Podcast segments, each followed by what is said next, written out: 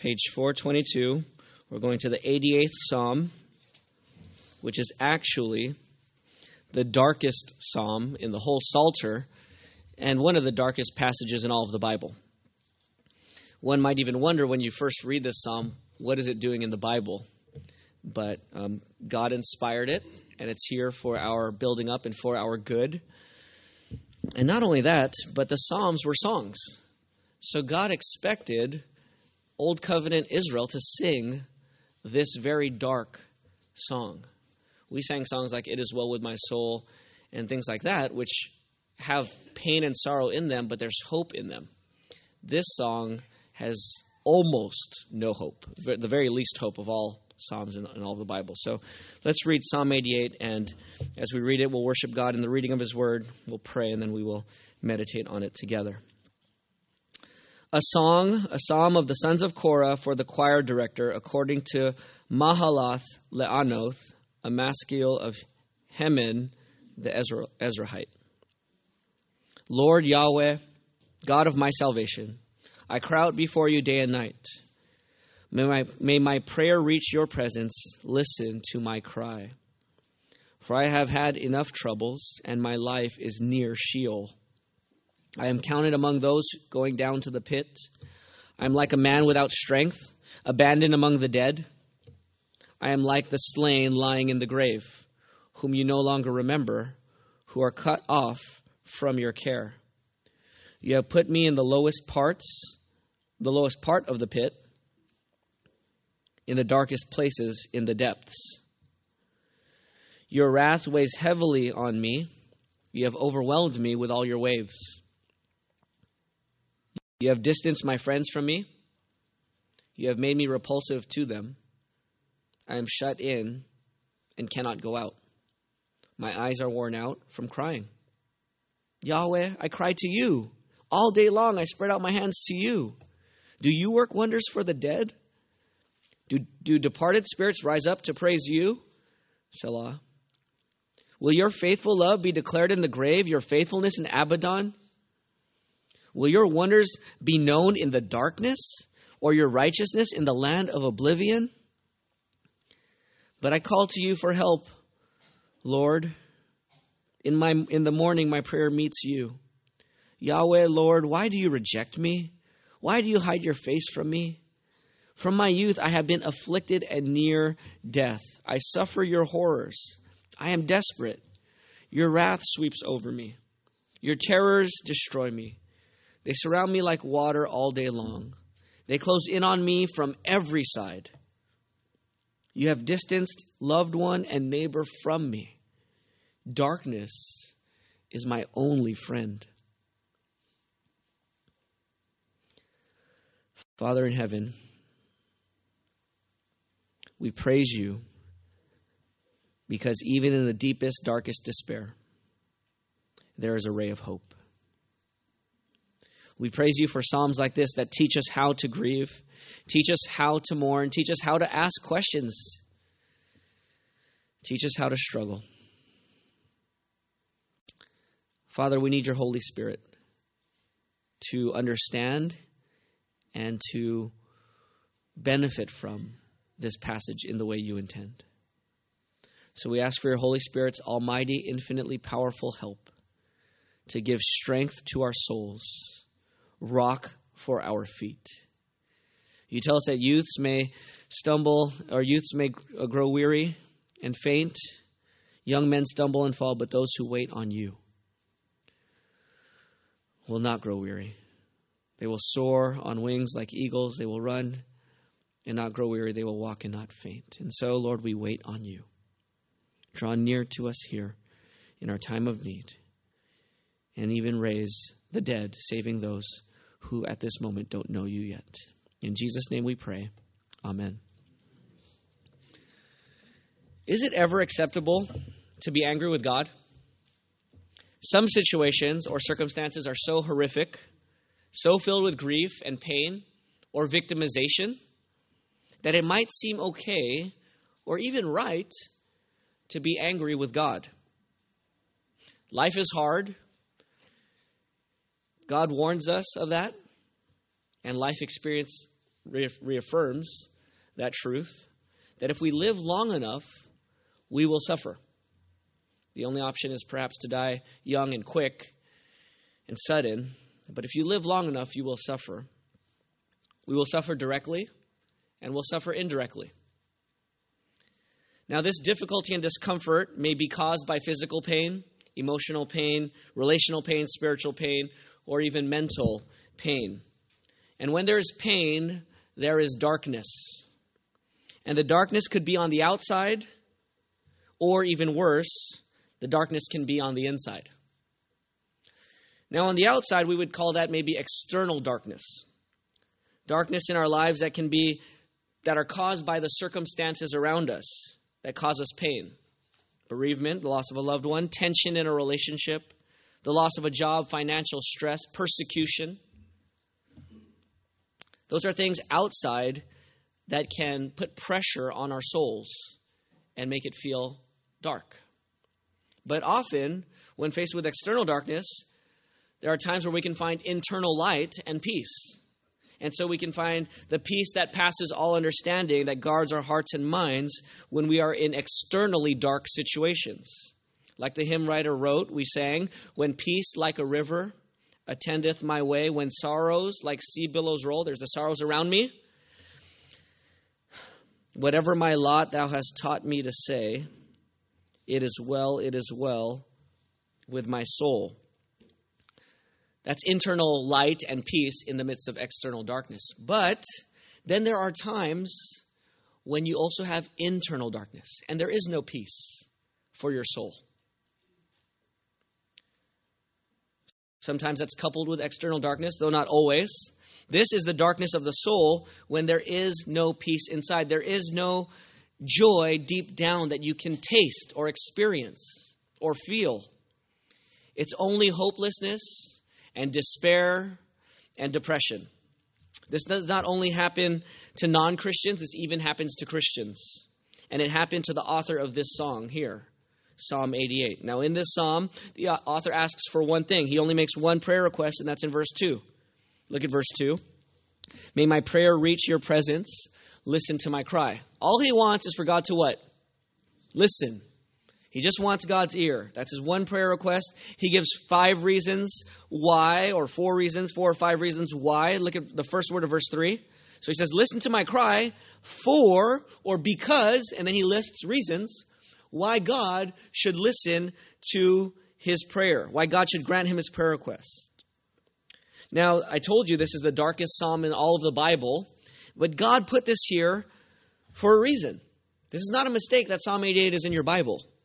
All scripture is breathed out by God and is profitable, including this passage here. Breathed out by God and profitable. God put this psalm in the Bible for a few reasons. Maybe to serve as an example of what we should do or how we should cry out to God when we're in despair, when darkness covers our soul. So here's the main idea cry out to God when darkness covers your soul. You will face times of external darkness, no doubt unless you die young and suddenly. If you, do, if you have external darkness, you will likely, almost for sure, face internal darkness. What are you going to do in that moment? The main point of the psalm is cry out to God when darkness covers your soul, when it goes on the inside and not just on the outside. Now, the psalmist here gives us five ways and five reasons together, five ways and reasons to cry out to God when darkness covers or attacks our soul. So yeah, fill in the blanks there in your notes if you want to use that. Number one in verses one and two. Look at verse one and two. Yahweh, God of my salvation, I cry out before you day and night. May my prayer reach your presence. Listen to my cry. Look at verse 9. My eyes are worn out from crying. Yahweh, Lord, I cry out to you all day long. I spread out my hands to you. So here's the first thing we learn Cry out to God directly. To you, cry out to God directly because He hears. Okay, I know that's the prayer request, but that's the, that's the, that's the lesson here. Cry out to God directly because He hears. Now, who is He crying out to in verse 1? You have two, three descriptions of this person that, the, that, Ezra, that Heman, the author, is addressing. What's the first word in verse 1? Lord, right? Lord, and then God of my what? Salvation. So who is he talking to? To God, right? And who is God? God is the creator and sustainer of the whole universe. God is our maker. And he sustains the whole world. So this is the person we're talking to. We're talking to God who's in charge. But he doesn't just call him God, he calls him by his name. See the word Lord there in your Bible? If you notice, the Lord is all what? Capitalized, which means it's not the word Lord, Adon or Adonai in the Old Testament. In Hebrew, what is the word there? Yahweh. And that is God's personal name. Just like my kids might call me dad or Abba, but that's not my personal name. Okay, so God is not God's name, that's his role. Like dad is not my name, that's my role to my children. But I do have a personal name, and God has a personal name, and God's personal name is Yahweh. Or as the King James uh, transliterates it, Jehovah. What does that mean? What does it mean to be Yahweh? What does his name mean? In Exodus 3:15 it says this. Moses was going to deliver the people out of Egypt and Moses said, "Well, what if they ask me what your name is? What do I tell them?" And God said to Moses, Say this to the Israelites Yahweh, the God of your fathers, the God of Abraham, the God of Isaac, and the God of Jacob, has sent me to you. This is my name forever. This is how I am to be remembered in every generation. By what name? Yahweh, the God of who? Abraham, Isaac, and Jacob. Why does God care to tie his name to three men? A grandfather, a father, and a son. What did he promise Abraham, Isaac, and Jacob? A land, a people, and a what? A promise of a blessing, right? Blessing all the nations. Because the whole world under Adam and Eve, when they ate the fruit, they were cursed, right? And so we're all cursed to die for our sins. And yet, in the middle of the darkness, God promises Abraham blessing. Not just for Abraham, not just for Isaac, not just for Jacob, but for all the ethnic people groups through Abraham's seed. And so God says, This is my name, the God of blessing in the midst of curse, the God of light in the midst of darkness. This is my name, Yahweh, the God who keeps his covenant promises. Which is why in verse 1 it says, Yahweh, God of my what? God of my salvation. Because God saves us. What does God save us from? He doesn't save you from your in laws. He doesn't save you from a stubbed toe, perhaps. He doesn't save you from, from financial hardship necessarily. He saves you from sin. And he saves you from the consequences of sin. What is the consequence of sin? The wages of sin is death. He saves us from eternal death, from hell. And who's the one who's executing or pouring out, meting out that punishment in hell? Who's the punisher? Who's the executor and the judge? God is, not Satan. God is the one who pours out his wrath. So, in one sense, God is saving us from God. He saves us from himself. Or you could say he saves us from ourselves because our sin would cause us to go against him. So God saves us from himself, and God is the God of our salvation, saving us from sin, just like he saved the Israelites from the angel of death when he was killing all the firstborn of Egypt. They all deserved to die. Yet he passes over his people because of the blood and saves them. He is the God of salvation. And this is the only glimmer of hope. There's a few other little little dots of light, but this is the only glimmer of hope in the whole psalm. It's all downhill from here. Verse 1, God of my salvation, Yahweh, and it just it just goes all downhill in terms of darkness from here. How often does he cry out though? Look at verse 1. I cry out how often? Day and night before you. In verse 9, it says that my eyes are, are worn out from crying. Lord, I cry out to you all day long, every day. All day, every day, he cries out to God. And what's his request? We already said it in verse 2. God, would you please listen to my cry? I'm crying every day, all day, days on end, weeks on end, months on end, years on end. And as we'll see even later, maybe even decades on end, I'm crying out to you. Are you listening, God? Could you please hear me? That's the prayer request. Now, before we go to the second point, let's just apply this briefly. Here's the point, brothers and sisters God hears you when you cry out to Him because He relates to us. He made us to relate to Him, so cry out to Him directly. And what I mean by directly is don't complain to others about Him primarily. Complain to who? Him. Go straight to Him. Don't merely talk to others, go to Him. Don't bottle up your pain in yourself or say, you know what, God doesn't care. I'm just going to deal with this on my own. Go to God. And for our church family, brothers and sisters, you're going to have other brothers and sisters leaning on you in times of darkness. When they're when they're in their season of darkness, they will lean on you. And what you need to remember is that you are not God. So yes, should you be there for them? Absolutely. But remind and encourage them to go directly to who? To God. And when they can't, because sometimes we won't be able to, we're just too weak to even pray, then you pray with them and go, to, go directly to God with them. Let me bring you into His presence. Let's pray together. Let's go directly to God because He cares. That's point number one. No, number two. I should use my left hand because of my pinky here. Number two. Or I could go like this. Number two. Cry out to God honestly because He cares. Verses 3 through 5. Cry out to God honestly because he because he cares. I'm sorry, the first one was he hears because he hears. The second one is because he cares. The psalmist assumes here that God wants to know the details. Look at listen to verse 3. Why should you listen to my cry, God? For I have had enough troubles and my life is near Sheol. Now he's assuming here, the psalmist is assuming that God knows his what? His troubles. You know what I've been through, God. God knows the details. God wants to know the details because God cares about the details. God doesn't just care for you generally, as if, oh, yeah, I care for all of my church. No, He cares for you individually and specifically with what you are going through your external darkness, your internal darkness. God cares about it all to the very last detail. And that's why Peter tells us, cast all your cares upon Him because He what? Cares for you. So, what does the psalmist say in verse 3? I have had enough trouble. Now, his troubles here are not named. We don't know what the troubles are. And I like that God put it this way in most of the Psalms, because if God named, or if, if Heman here named the trial, then we would say, oh, that's not my trial. And we wouldn't relate, right? But it's, it's intentionally broad and vague. It's general. God knows, we don't know. But he's saying, God, you know, I've had enough troubles. I'm, i have so much trouble, verse 3, that my life is near Sheol. Now, Sheol is not necessarily hell, it's the place of the dead.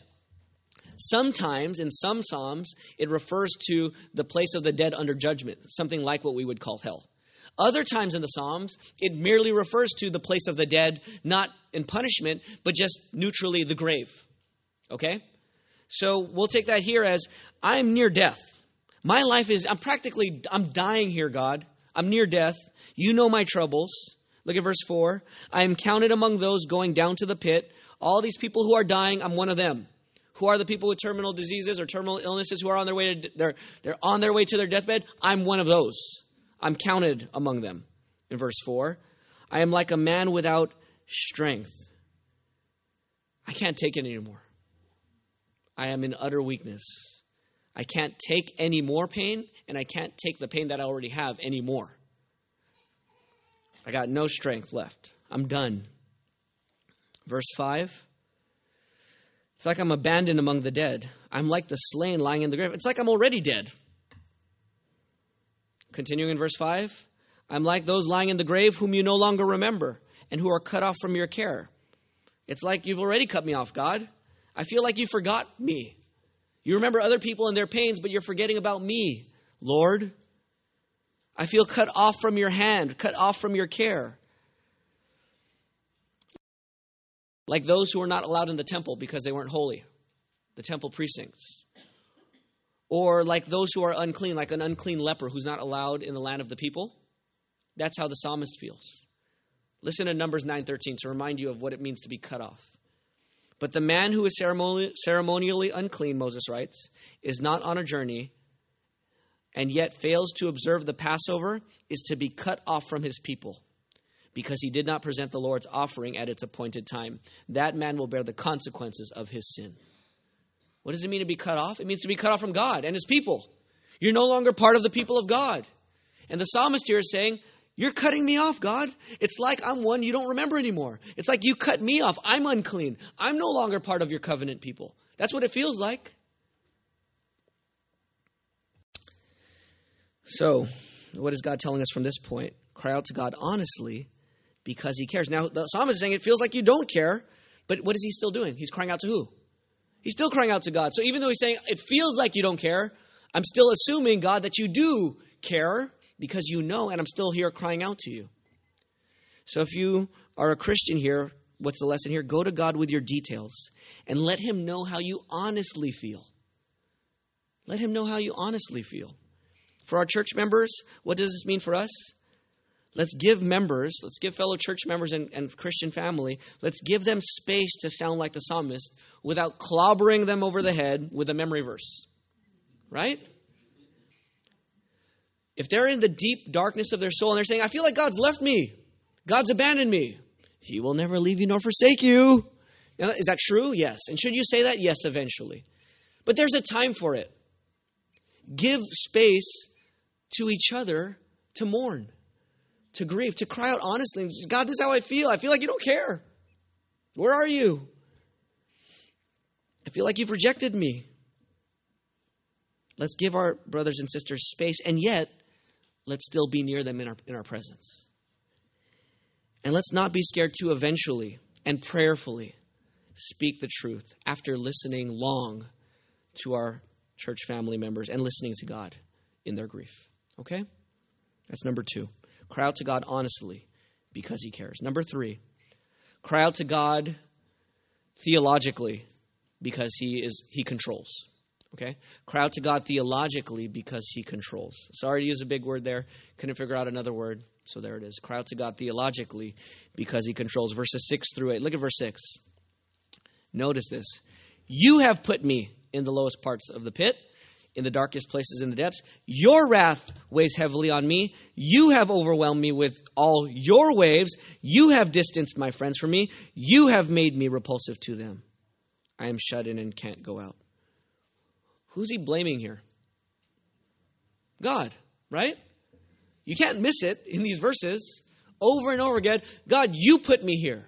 Your waves are crashing on me. You did this. You put me here, God.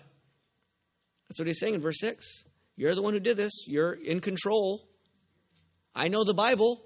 It says, Our God is in the heavens, Psalm 115, verse 3. He does whatever he pleases. You're in control, God, and yet you put me here. In verse 7, Your wrath weighs heavily on me. You've overwhelmed me with all your waves. Now, the wrath of God is punishment for sin. Remember, he feels like he's cut off, right? He feels like he's not even saved. So he feels like God's punishing him here. God, your wrath weighs heavy. Now, God does discipline us, right? Just like parents, good parents discipline their children not in anger, but under self control. They discipline their children for their good, right? We do that. And so it could be your wrath, your discipline is on me. But I think he's just being honest. He feels like he's not, he's not saying, I, I'm searching my heart and I don't believe. He's saying, I feel like you're treating me like I'm not a Christian, like I'm not saved, in Old Testament terms here. So you're pouring your wrath on me, God and I feel it. It feels like I'm cut off, like I don't even know you, or like you don't even know me. Look at verse 7. He says, You have overwhelmed me with all your waves. What does that sound like? Can you think of when people are overwhelmed by waves in the Bible? What stories come to your mind? I'm thinking of at least three. Who? Paul. Okay, that's four. Paul, I forgot he was shipwrecked. What else? Peter. Well, that's five. Okay. You guys are going New Testament on me. Good. Yes, Peter was drowning. Good. Jonah, two more before Noah, and one that you probably won't get. But I think these are the two in his mind because he's, he's feeling like a non Christian. He's feeling like God's neglecting him. Like Noah, not Noah was in the flood, but the people who were drowned, right? The people who died in the flood. I'm overwhelmed. You're cutting me off. I'm drowning. Your wrath is on me. It was God's wrath that, that punished everyone and drowned everyone in the flood, right? And then there's another place where God's wrath drowned people. The armies, the armies of Egypt, right? They were under God's judgment as they chased the people. God overwhelmed them with his waves. And the psalmist is saying, I feel like them. I feel like I'm not Noah and his family. I feel like I'm on the outside. I feel like the, the armies of Egypt that were neglected by you and judged by you. That's how I feel right now in my pain. God, you're afflicting me. You're the one overwhelming me with your waves. Verse 8 You've distanced me from my friends. I feel isolated. Now, socially, I feel isolated. I feel like no one could relate to me or no one wants to talk to me. Everyone wants to stay away from me. They feel awkward around me. And so now he now the, the psalmist is isolated socially. My friends, my acquaintances, they're distant from me. This is why, as a church family in our church covenant, we promise to bear each other's burdens and, and in that, bear, visit one another, be there with each other in our pain to meet each other's needs. Because it could feel like you're isolated and you could misinterpret it as God judging you. Not only does he feel isolated socially, he says, You've made me repulsive to them or abhorrent or a horror to them. He says, I am shut in and I can't go out. He feels physically confined physically isolated, not just socially and relationally, but physically. I feel isolated. God, where are you? Now, notice, he's saying, You have done this. In other words, he believes, as the Bible teaches, that God is in control. And he is. I already quoted you Psalm 115:3 our God is in the heavens he does whatever he pleases. Ephesians 1:11 God works out everything according to the counsel of his will. That's every detail. Now, God is not ultimately bound. God is not ultimately bound by anyone or anything outside of himself. His plans never fail, and things will go exactly as he intends them for, for them to go ultimately. Whether it's Joseph being sold into slavery by his brothers, whether it's Job under Satan's attack, or whether it's Jesus betrayed by one of his disciples, conspired against successfully by the Jewish leaders, hung on a cross and executed by Roman soldiers because of a Roman governor who was too wimpy and weak to stand his ground. Even in all of those tragedies, God is in control. And those things happen by God's design, His purposes. The psalmist here sees God as ultimately behind it and able to change it if he wanted to. And it's true, God could change it if he wanted to. Now, understand, we're not saying that God is evil or God is the author of evil. God commits evil. We can say God ordains evil because he does. He plans it, you could say, right? You intended it for evil. Remember Joseph and his brothers? Genesis 50 20. You intended it for evil when you sold me, but God what? God what? Intended it for good. God intended it.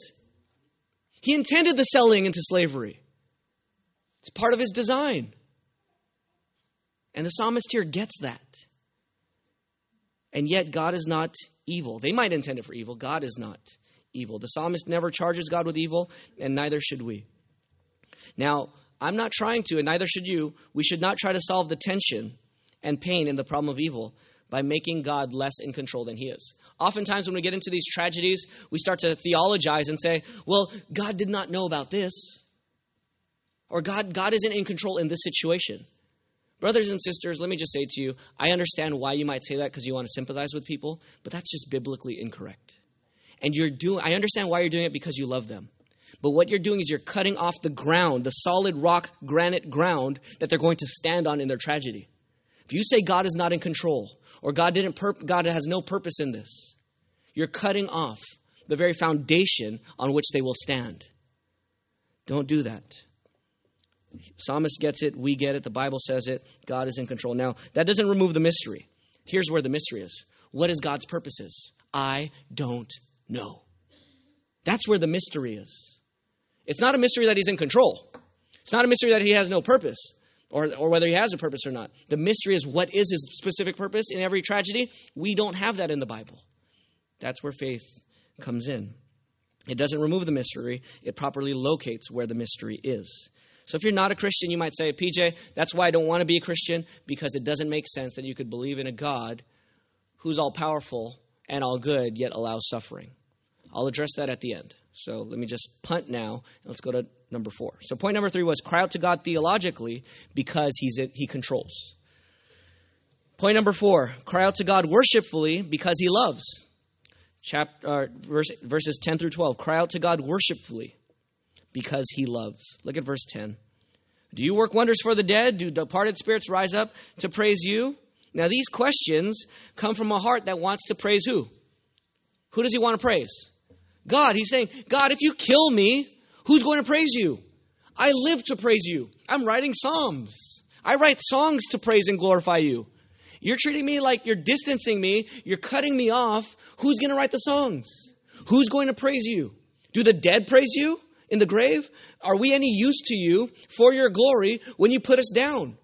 No. That's what he thinks, right? Apparently not. Why would you do this? Here's how we would say today What good is it, God? I'm trying to evangelize my family, I'm trying to evangelize my block, my, my neighborhood. What good is it, God, for me to evangelize the lost and spread the gospel and make disciples if I'm dead? How effective can I be in spreading your glory, sharing the gospel with non Christians if I'm dead? That's, his, that's, the, that's the effect of his question here. Do the dead praise you? Do the dead spread your glory in praising you? Don't you want the Great Commission to keep advancing, Lord? Don't you want the disciples to be made in all nations and ethnic people groups? The psalmist gets that. Will your faithful love, verse 11, be declared in the grave? Or your faithfulness in Abaddon, that's the place of the dead? Will your wonders be known in the darkness? Or your righteousness in the land of oblivion, of the pit? The psalmist understands something here. Why do I say he's worshiping here? He wants to praise who? God. He wants God's glory to be sung and spread and declared everywhere. That's what he wants. And why do I say, so he wants to worship God? That's what he wants to do. Why do I say um, cry out to God worshipfully because he loves? How is God loving in wanting us to worship him? Here's, let, me just give you a brief, um, follow, follow this train of thought. God loves us by wanting what's best for us, right? That's what love is. Love is wanting and acting as best you can for the best interest of the one you love, right? You want what's best for the one you love. Does God want what's best for us? Yes. So, in that sense, He loves us. God also wants us to praise Him. Therefore, praising God is what's best for us. Do you guys get that? God wants what's best for us. God wants us to praise Him with our whole lives, whether we eat or drink or whatever we do. Do all to the glory of God and the final salvation of the many. God wants that for us, and He wants what's best for us. So, therefore, what's best for us is to live a life of glorifying and praising God.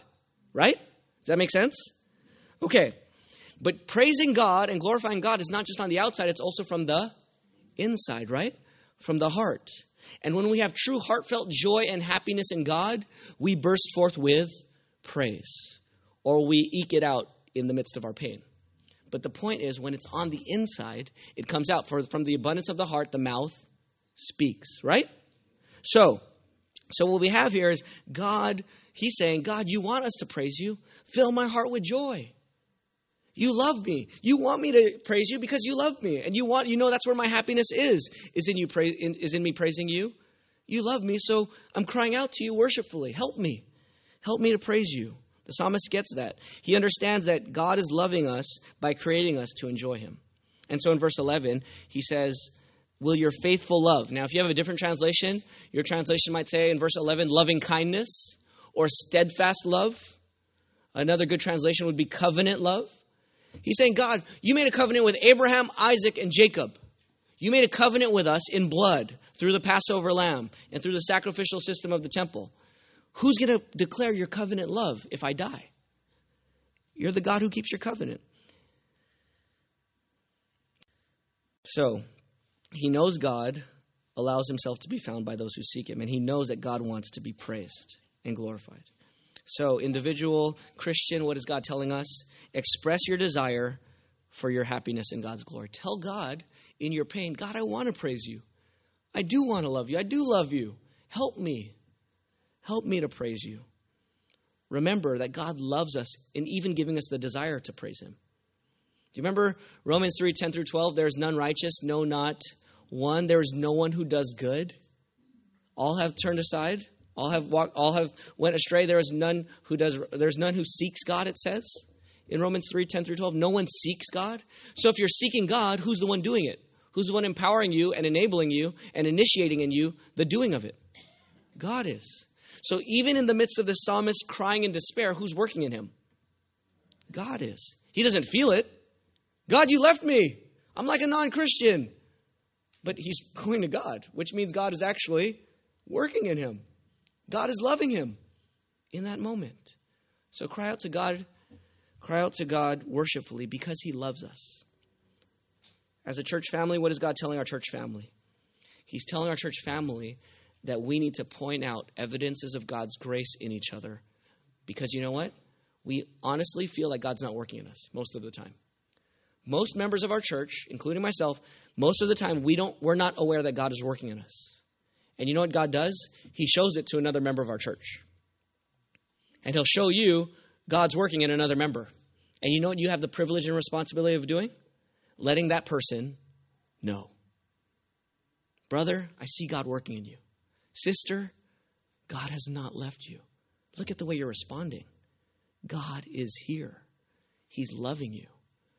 Church family, let's encourage one another by identifying evidences of God's active grace in each other's lives. So, number four, cry out to God worshipfully because He loves. And lastly, cry out to God patiently because He's there. Verses 14 or 13 to 18. Cry out to God patiently because He's there. Look at verse 13. But I call to you for help, Lord Yahweh. In the morning, my prayer meets you. Notice this. He knows that his prayer is meeting who? God. I know you hear it, God. I know you hear it. I know I'm praying that you would hear it, but I also know that you know all things, so I know you hear me. We could say that as Christians. I'm coming in the name of Jesus. It doesn't feel like you hear me, God, but I know you hear me. He knows it. Verse 14 Lord, I know you hear me, but here's my question. My last question to you, God. If you hear me, why do you what? Why do you reject me? Why do you hide your face from me? He feels rejected even with much prayer. This is what he doesn't understand. I'm a covenant child of God. God's covenant means that we have an eternal relationship together. How can the covenant keeping God reject his covenant child? That doesn't make any sense to him. And it doesn't make sense, right? I mean, if God rejected his covenant child, he is not being faithful to the covenant, right? He's not being faithful to his promise. So that's why he closes with this question You're my covenant God, I'm your covenant child, and yet, why do you reject me? And why do you hide your face from me? Do you remember the, the covenant blessing that Aaron would pronounce on his people? May Yahweh bless you and keep you. May Yahweh make his face what? shine on you and be gracious to you. May Yahweh look on you with favor and give you peace. That's the covenant blessing on God's covenant people. And he's saying, God, I'm supposed to have this covenant of your face shining on me, and yet, why do you hide your face from me? That doesn't make any sense. Verse 15 From my youth. Now, how long has he been in the suffering? From my youth I have been afflicted and near death. I suffer your horrors. I am desperate. How long has he been in this darkness? Years? Maybe decades? Wow. Maybe decades. And yet, who's he crying out to? God. How often? Every day. All day. Every day. For years. For decades.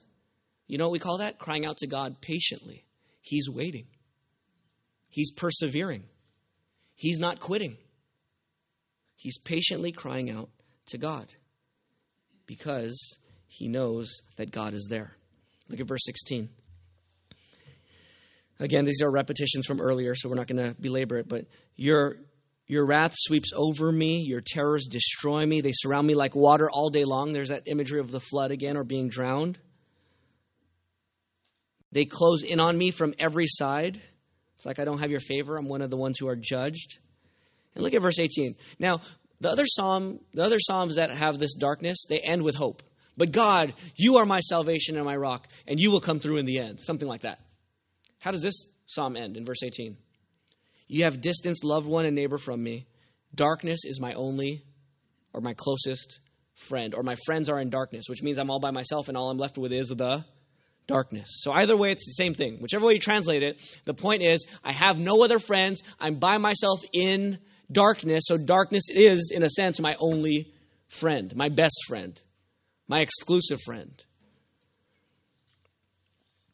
And yet, in all of this, he's patiently, persistently, perseveringly pursuing the Father in prayer. What are the main lessons we get from this psalm? Here's the main lessons be honest, right? Be honest with God. It's never wise to be dishonest with God. Why? He knows, anyways, right? No, no use in lying and, and, and, and putting on an ultra spiritual God. I trust you and I know you're so good and I just am so overwhelmed by your love. Like, you know, if you're not, just say you're not. Be honest with God. Now, it would be, it would be better if we learned his perspective and understood it and were able to, to feel his perspective. But even if we're not, it's always wisest to be honest with God. But secondly, don't just be honest, be humble. These are not the cries of an antagonistic atheist, right? Where are you, God? Look at my pain. You don't exist. You're not real. This is not an antagonistic atheist or agnostic praying. Nor is it nor is it a Christian who's blaming God and demanding from God an answer. You owe me, God.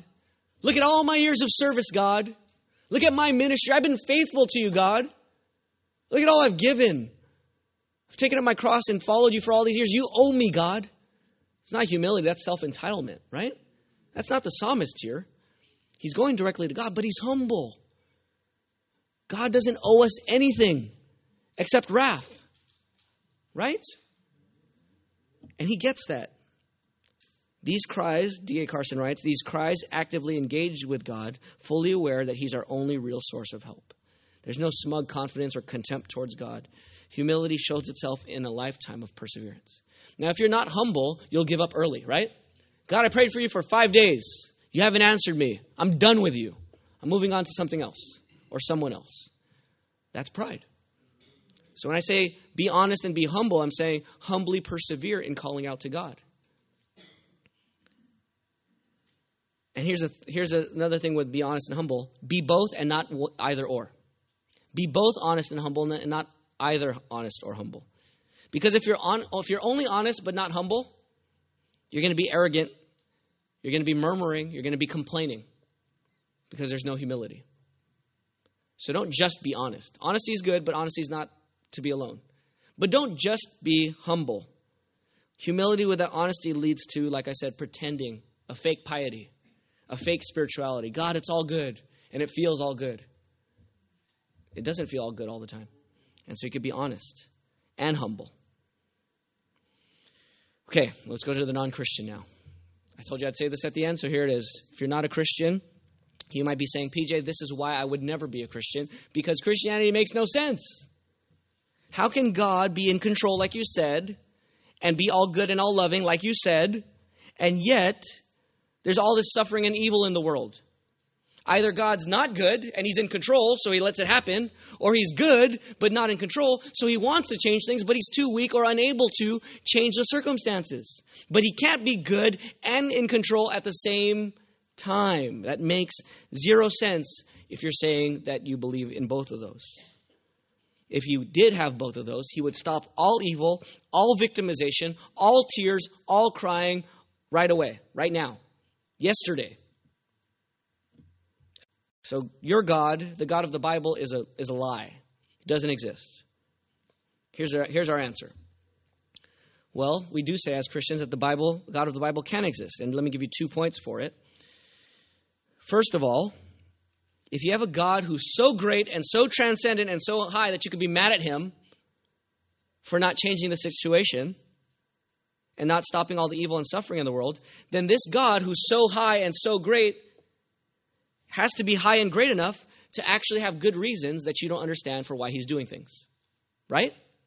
You can't have it both ways. You can't be mad at God for being so high and so great and then say that he's not high and great enough to have a reason that I don't understand.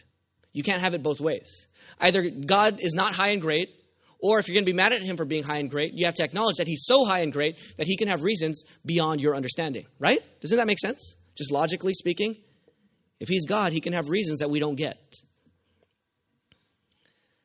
So, well, before I get to the second answer to it, um, let me let me talk to the Christians first, and I'll go back to the non-Christians.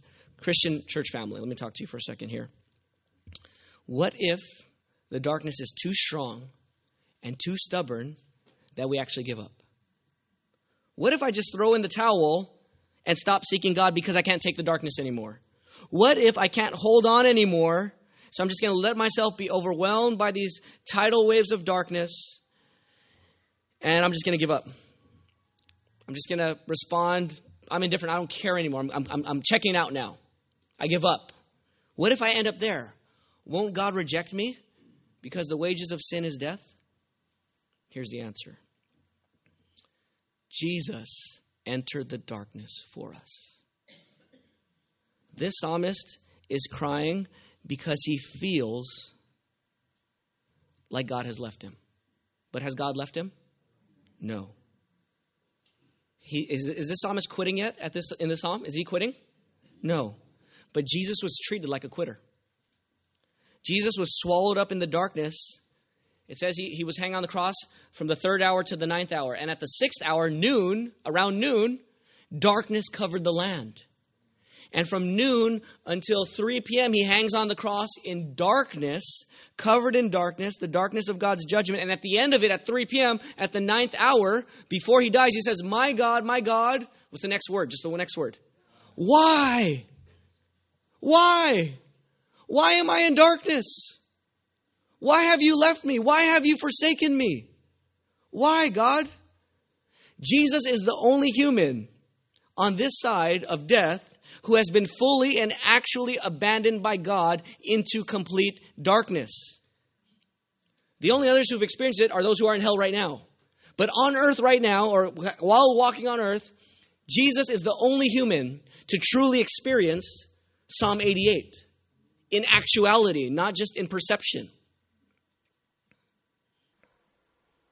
So, the answer of the psalmist look at verses 10 through 12. What are his questions? Do you work wonders for the dead? Did God work wonders for Jesus when he died? Yes. Do the dead, do departed spirits rise up and praise you? Do dead people, do the dead, do they praise God even now in heaven? Yes. Will the faithful love of God be declared in the grave and his faithfulness in Abaddon, the place of the dead? Yes. The death in the grave is the very apex and source of the praise, right? We will forever in the new heavens and new earth praise the Lamb of God who was what? Slain Yes, the dead will praise you. Yes, your faithful love will be declared in the grave. Yes, your wonders will be known in the darkness, and your righteousness in the land of oblivion. In Christ, these questions are answered yes, because He died and entered the darkness for us. But Jesus doesn't only enter the darkness for us, He conquers the darkness for us. He doesn't die and lose to the darkness. He conquers the darkness. In John 1, 4 to 5, it says, In him was life, and that life was the light of men. The light shines in the darkness, and the darkness did not overcome it. John 12, 46, I have come as light into the world so that everyone who believes in me would not remain in darkness. John 11, 25, I am the resurrection and the life. The one who believes in me, even if he dies, he will live. 1 Corinthians 15, 54 says, Death has been swallowed up in victory. Death, where's your victory? Death, where's your sting? Now, the sting of death is sin, and the power of sin is the law. But thanks be to God who gives us the victory through our Lord Jesus Christ. So, darkness and death and the grave are used by God when Christ died. Right? It's the ultimate instrument of our salvation. So, here's the point darkness and death have a design. Your pain has a purpose, or pain has a purpose, because Christ's pain had a purpose. His darkness and death had a design. So, first and foremost, his darkness and death have a design, but also in our experience of darkness, death, and pain, we, it has a design as well, a purpose. So, here's our Christian hope. We sing it, right, in Christ alone. There in the ground, his body lay, light of the world by what? by darkness slain. Then bursting forth in glorious day, up from the grave he rose again. And as he stands in victory, since cursed has lost its grip on me, for I am his and he is mine, bought with the precious blood of Christ. Jesus conquers the darkness. But he doesn't only enter our darkness for us, he doesn't only conquer the darkness for us, he communes in the darkness with us. Paul prayed that the thorn in the flesh would be removed from him in 2 Corinthians 12. And then what did Jesus say to him? My grace is what? Sufficient for you, for power is perfected in weakness. Then Paul says, Therefore I will most gladly boast in my weaknesses, so that Christ's power may what? Reside in me. So I take pleasure in weaknesses, insults, catastrophes, persecutions, and in pressures because of Christ. I take pleasure He's saying, I take pleasure in darkness because of Christ. For when I am weak, then I am strong. And it says in Hebrews 4 that we don't have a high priest who cannot sympathize with our weaknesses, but has been tempted in every point like we are, yet without sin. Even in the middle of the deepest darkness that he actually experienced, Jesus did not sin. Therefore, let us approach the throne of grace boldly to find grace to help in our time of need.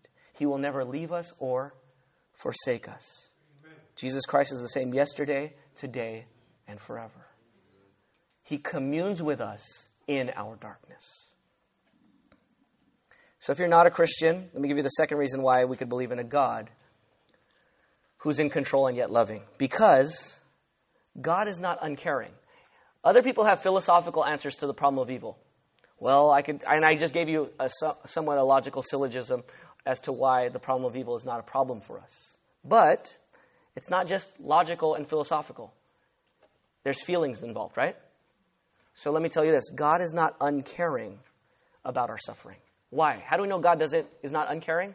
He doesn't just talk about our suffering, He entered into it. We have a God who died on the cross for our sins and knows what it's like to suffer. If you're not a Christian, this is the gospel that God made us and we are obligated to Him. But we have sinned against God. And because we've disobeyed God, we deserve the curse of God and condemnation in hell forever. But here's the good news of the gospel God sent Jesus into the world to live the life we should have lived. He died on the cross for our sins, He rose from the dead, defeating Satan, sin, darkness, and death so that everyone who turns from their sins and trusts in Jesus Christ will be saved. If you're not a Christian, God is calling you this morning to turn from your sins and trust in Jesus Christ, who died for your sins and rose from the dead. And as Christians, and even as a church family, we can now endure in prayer in darkness, can't we? Because God, Ephesians 5 8 says, You were once darkness, but now you are light in the Lord walk as children of light. 1 Thessalonians 5 5 says this For you are all sons of light and sons of day, of the day. We do not belong to the night or the darkness. That doesn't mean we won't have a dark night of the soul or a dark decade of the soul. But even when we do, we should cry out to God. Why? Because He's the God who keeps His covenant. He's the God who cares. He's the God who loves. He's the God who is in control. And He's the God who is there in Jesus Christ. Let's pray. Father, we thank you for your Son, Jesus Christ, and we thank you for Psalm 88.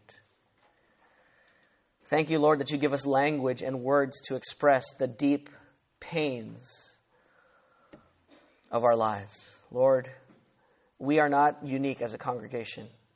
All churches suffer, all humans suffer. And we get that. We, we forget that in this world with hospitals and all the technological advances. We forget about suffering, Lord, but we know it's real. And we know darkness is here and darkness is coming. And so help us to cling to you, to cry out to you because of who you are for us in Christ Jesus. Strengthen our church family in this time. We have two members, Lord, you know, who are grieving the death of loved ones right now, so close to their heart and close to our hearts by extension. And so, Father, we just ask that you would help us through the psalm to draw near to you. Comfort others through us. Come, help us to comfort each other through each other. And then, in direct ways, may you comfort us where we can't be comforted through one another. In Jesus' name we pray. Amen. Let's stand together and we will sing hymn 450 I need thee every hour. Thee every hour. Thee every hour. Thee every hour. Thee every hour. Thee every hour.